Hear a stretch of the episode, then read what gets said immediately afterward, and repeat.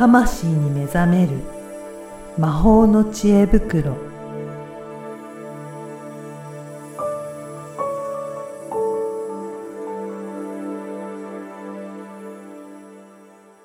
こんにちは、小ラボの岡田です。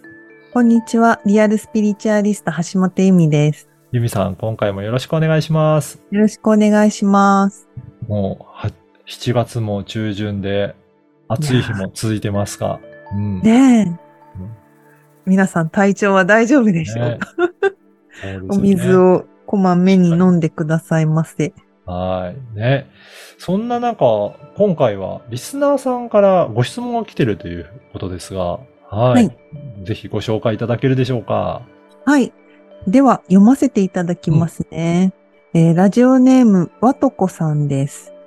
えー橋本さんのメルマガや SNS の投稿で、覚悟を決める、自己信頼が大事、とよくお話しされているなぁと感じるのですが、自分の経験だと、覚悟を決めてやるぞと思って何か行動しても、自分の想定していた結果にならなかった。ということがあり、今考えると覚悟を決めたつもりになっていただけなのかも、振り返ることが最近ありました。なので、自己信頼するってどういうことか、橋本さんの体験談とかも交えて、テーマにお話ししてもらえると嬉しいですと。いやーね、こんなご質問いただきありがとうございます。いやはいななかなか覚悟を決めてやるって言っても、ね、こういったところ、難しいところもありますよね。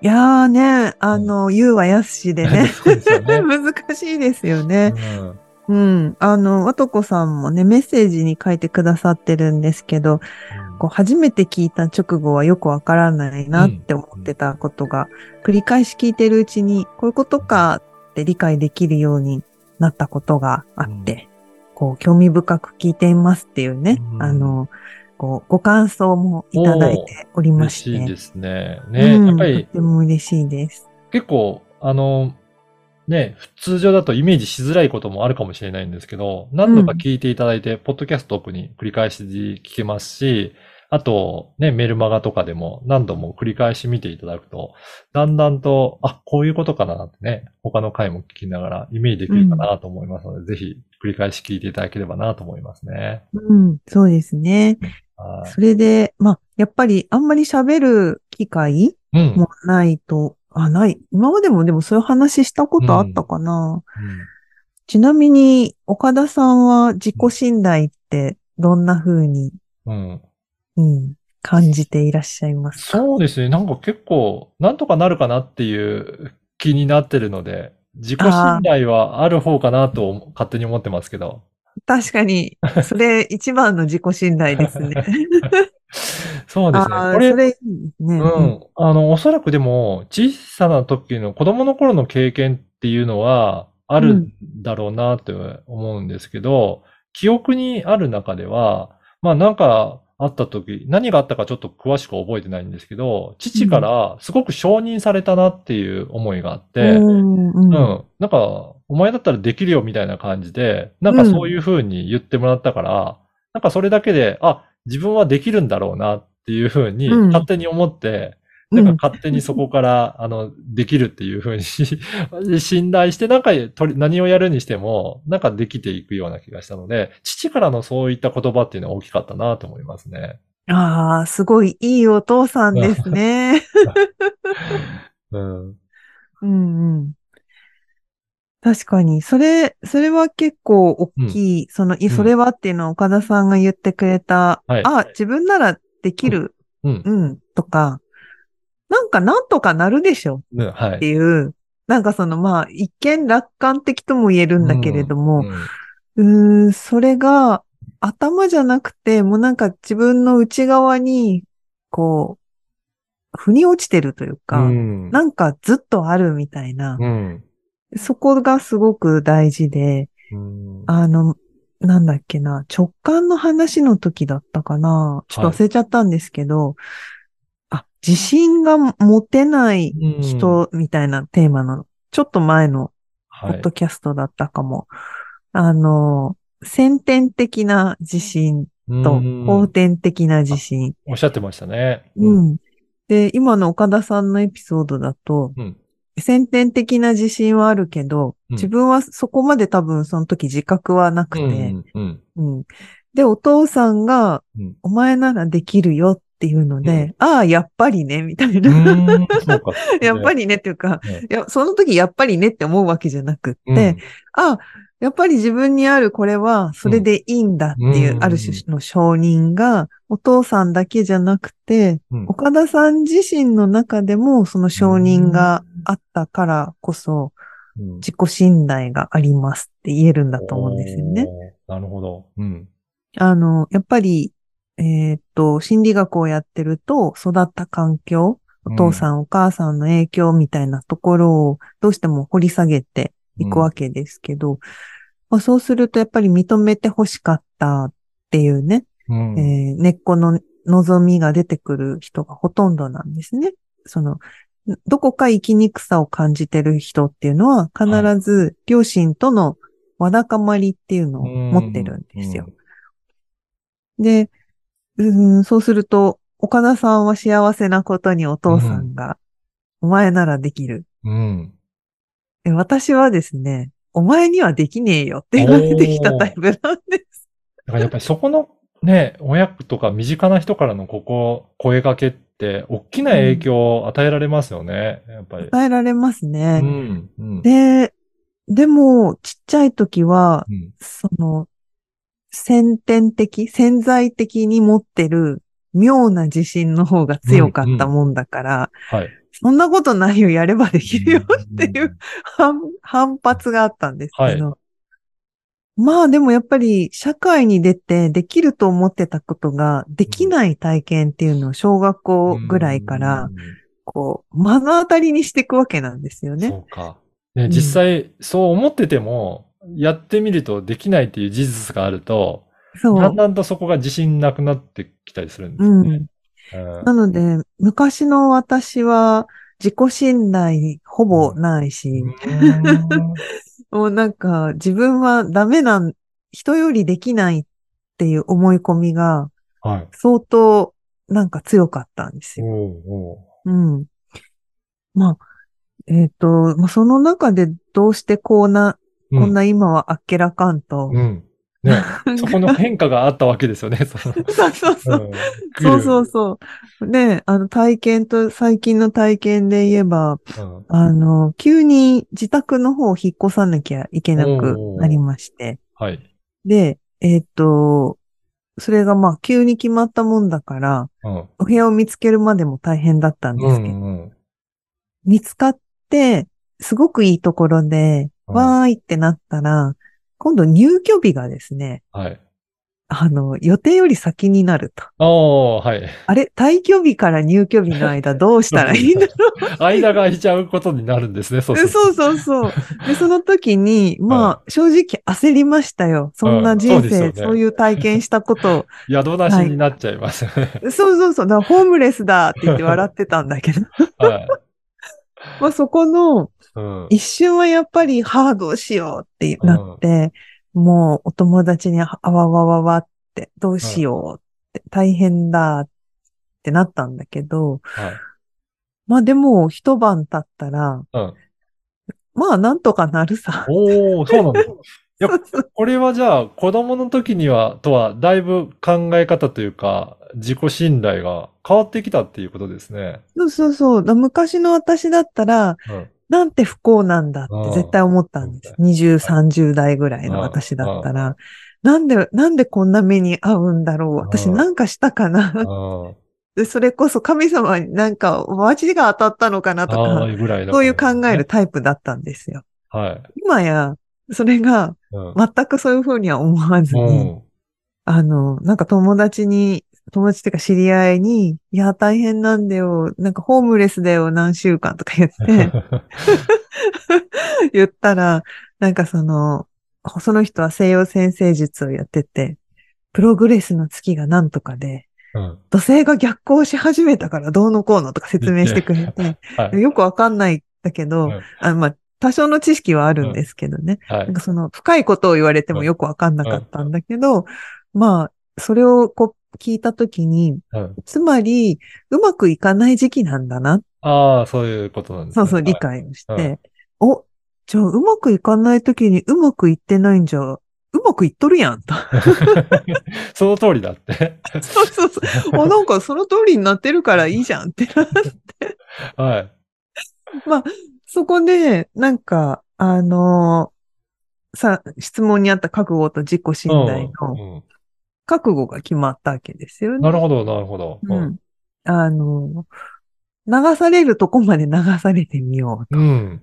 で、なんか困ったら困った時考えよう。お一応、一応困らないように下調べとかするんですけど、そのね、安い業者さんとかね、はい。預ける場所とかね、うん。いっぱいやるんだけど、あでもなんか、うんなんだろう、それでどこを優先にするかみたいなのをこう自分で、うんうんそこはね、あの、頭を使って、はい。脳みそで考えて、うん。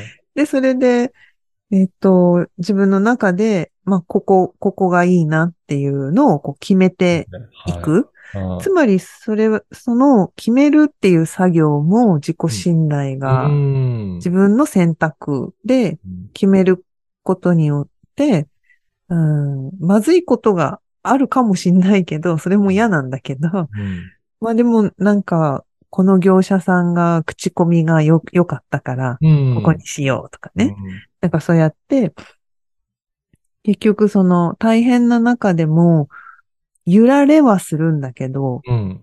揺られはするけど心はぶれにくくなってくる。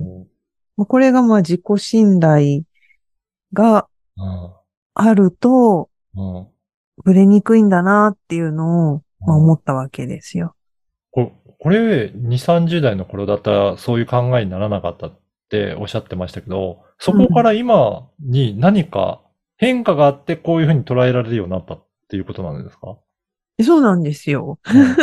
で、この変化っていうのは、うん。あのー理屈で話そうとすると、いくつかあるんですけど、うん。大きくは、やっぱり、私がその、現代催眠っていうのをベースにしたヒプノを教えていつつ、はい。えー自分も取り組んできたっていうのが、やっぱり大きくって、つまり、なんだろうな、不安にもなる時はなるし、うん、うん。焦る時は焦るんだけど、その時間がやたら短くなったっていうことなんですよね。うん。うん、なく、なんかね、そうそう。あの、なくそうとすると大変で、うん。うん。短くなればいいじゃん。ああ、あなるほど。で、それは結局心理的な話で言うと、ちゃんと焦って、うんち。ゃんと不安になって、どん底まで不安に一回なるっていうのを結構やってきたんですよ。はい。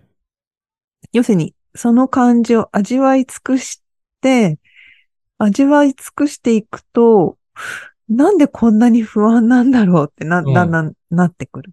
はい。何が不安なんだろうってちょっと冷静にそういう時は見始めたり、あと感覚に聞くっていうことをやるんですけど、うんまあそういうことをやってくる、やっていくと、あの、瞑想状態に近くなっていくので、うん。ここで頭を使って瞑想状態じゃない状態でやるとこじれるんだけど、うん頭をなるべく使わないで、なんだろうなーってぼ、ぽやっと質問を投げるみたいにすると、なんかね、こう、内側から答えが来るんですよ。うんうんこれが嫌だとか、これが不安だとか。うん。でそうすると、ああ、じゃあそれが不安なら、これで解決できるじゃん。うみたいな。ん。うん。で、逆に、ああ、それが不安なのは、ぶっちゃけどうしようもないじゃうん。例えばね、寂しいとか、そうですね。それはじゃあ猫飼うか？みたいな。はい。ねそういう話になってくんだけうどん、でもなんか猫を飼っても、さ寂しさ埋まらないとか、例えばうんその、なんか浮かんできたら、うん。じゃあしょうがないね。うん。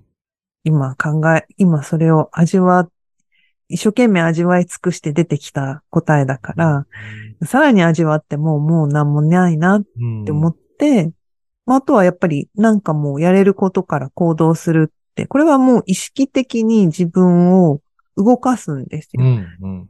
多くの人が多分そこで気持ちの方に、えーっと、エネルギーを割いてしまって、えー行動することをやめちゃう？うん。うん、なんかその、例えば、不幸のヒロインみたいに、うん。こう、浸、浸るのは悪くなくて、はい。浸り切ったら、うん。浸り切ると、だんだんおかしいなって気づき始めるんですけど、うん中途半端に浸ってると、おかしいなっていう、なんかそこ、そこに行かなくなっちゃうから、下の底ね、そこに行か、行き着かないで、ずーっとなんか不安定な中、中間をはい。泳いでるみたいな感じになるので、そうすると中間だと上にも下にも、右も左もわかんない。で、とりあえずだから落ちるとこまで落ちると、地面がつくから、あここまでなんだなってわかるわけですよね。なるほど。で、それを、それをね、やろうとすると、さ難しいのわかるんです。うん。だって、それこそトレーニングしてきてるから、それ、うんそういう風に心を、こう自分の中で瞑想状態を保ちながらはい。対話して、えーその、手、あの、そこを、そこに手をついて、うんあ、これかって掴んで、あと浮上するっていう、うん行動をするっていうだけ。で、言うはやすしで、でもやってることはそれなんです。うん。だから、なんだろうな。自己信頼と覚悟っていうのは、やっぱり頭で考えてると、うん。わとこさんが言った、覚悟を決めて、いやるぞうん。やったけど思い通りにならなかった。うんじゃあ頭で考えてるから思い通りにうんいかない。で、うまくいかないときには、頭で考えたからうまくいかない。要するに、ずれてし、魂の意図とずれてしまっているっていう方向性と、あとは、うーん自分に合ってない。まあ、同じことに聞こえるかもしれないんですけど、自分に合ってないっていうのは、あの、種類として合ってないとか、うん無理をしてやろうとしてる。頭で利益で考えて、無理をしてそれをやろうとしてるとか、あと、意外とタイミングが来てないだけとうか、ん。結構今話したのでも3つぐらい種類あったと思うんですそうよね。ですね。う。うんん。だからうまくいかないときって、ちゃんとそのうまくいかなかったのをまた見るとよくて、うん私の場合は、その時間が早すぎたっていうこと結構多くて、うん。うん。後々叶う。そうなんですね。うんあなので人より時間がかかるなっていうのが私自身の印象なんですけど、でも、その、結局そういうところを、こう、なんていうのかな。一部だけで人って見ちゃうので、うん。いうん一点だけそこに意識を向ける、向けると、そこに向かっちゃうんですよね。うん風の時代入っちゃってるので、意識の意を向けたらそこに全部が流れていくんですうん。よ。で、それが頭で考えた利益だったり、得だったり、まあそう、同じこと言ってるけど、そういうものだったとしたら、うん。あー行くんだけど、自分のハートの部分というか、腹の部分でそこにコミットしてないと、なんか、こう、すれ違う感じ。うん。来るんだけど、違うよ、みたいなのが来たり、来ないとか。ただやっぱりこういったところもトレーニングしていきながら自分のここをどう掴むかっていうところをまあ何度もやっていって、いろいろなまあパターンとかあるけど、そこを体験していくと、その、そ、そこにつくつき方が早くなったりとか、すぐ浮上してきたりとかっていうことで、徐々に徐々になんかそういったところもクリアできるように、まあこれも本当に何度も経験しながらっていう感じかもしれないですね。そうですね。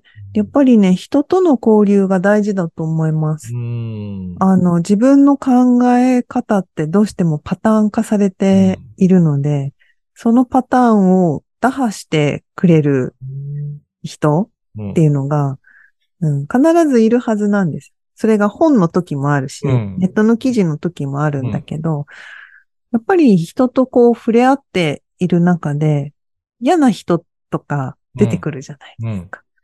で、そうすると嫌な人が自分の見てない自分を見せてくれてたりするので、なるほど。ああ、そういったところからも学びになるんですね。うん。なんかね、そういうところを見つけてあげると、自己信頼にもつながっていくんですね。つまり、自分の中に嫌なやつが見せてくれてうんる嫌な部分があって見てない。はい。無視してるわけ。はい。無視してるってことは自分自身の一部なのに見てない。うん。信頼してないってことじゃないですそうか。ですね。うんだから、一つずつ、あ、自分これできるじゃんとか。うん。あ、なんか今までうまくいってるじゃんとか。あと、こう、なん、なんていうの？締め切りには間に合ってるだったら、うんうんうん本当は、こう、ちゃんとね、前もってやったらいいと思ってるのは頭の中だけで、うんやればできる子っていうのが、こう、自己信頼につながっていくわけです。そうだ、自分はやればできるからやる気になってからやろうって。本当そういったところ、一つ一つをね、あの、承認していくことで、だんだんと自己信頼が積み上がっていくのかなっていう感じしますね。そうですね。やっぱりね、他人との信頼関係つなぐのだって同じだと思うんですよね。そうですね。うん、うん。まあなので、コツコツ、ね。まあ、コツコツ自分を掘り下げたい人には自分軸プログラムがおすすめだし。うんうんまあ、まずね、そういったところから自分を掘り下げていくっていうところもあると思うので、ぜひね、自分軸プログラムを一度取り組んでいただいて、やってもらえるといいですね。そうですね。は CM をぶっ込んでみました。い はい。いやー、今日もいろいろリスナーさんからのご質あのご質問に答えていただきましたが、このような感じで皆さんもあのご質問いただければユミさんがお答えいただけますので、ぜひ、えー質問もお寄せいただけたらなと思います。はい。ユミさん、今回もありがとうございました。ありがとうございました。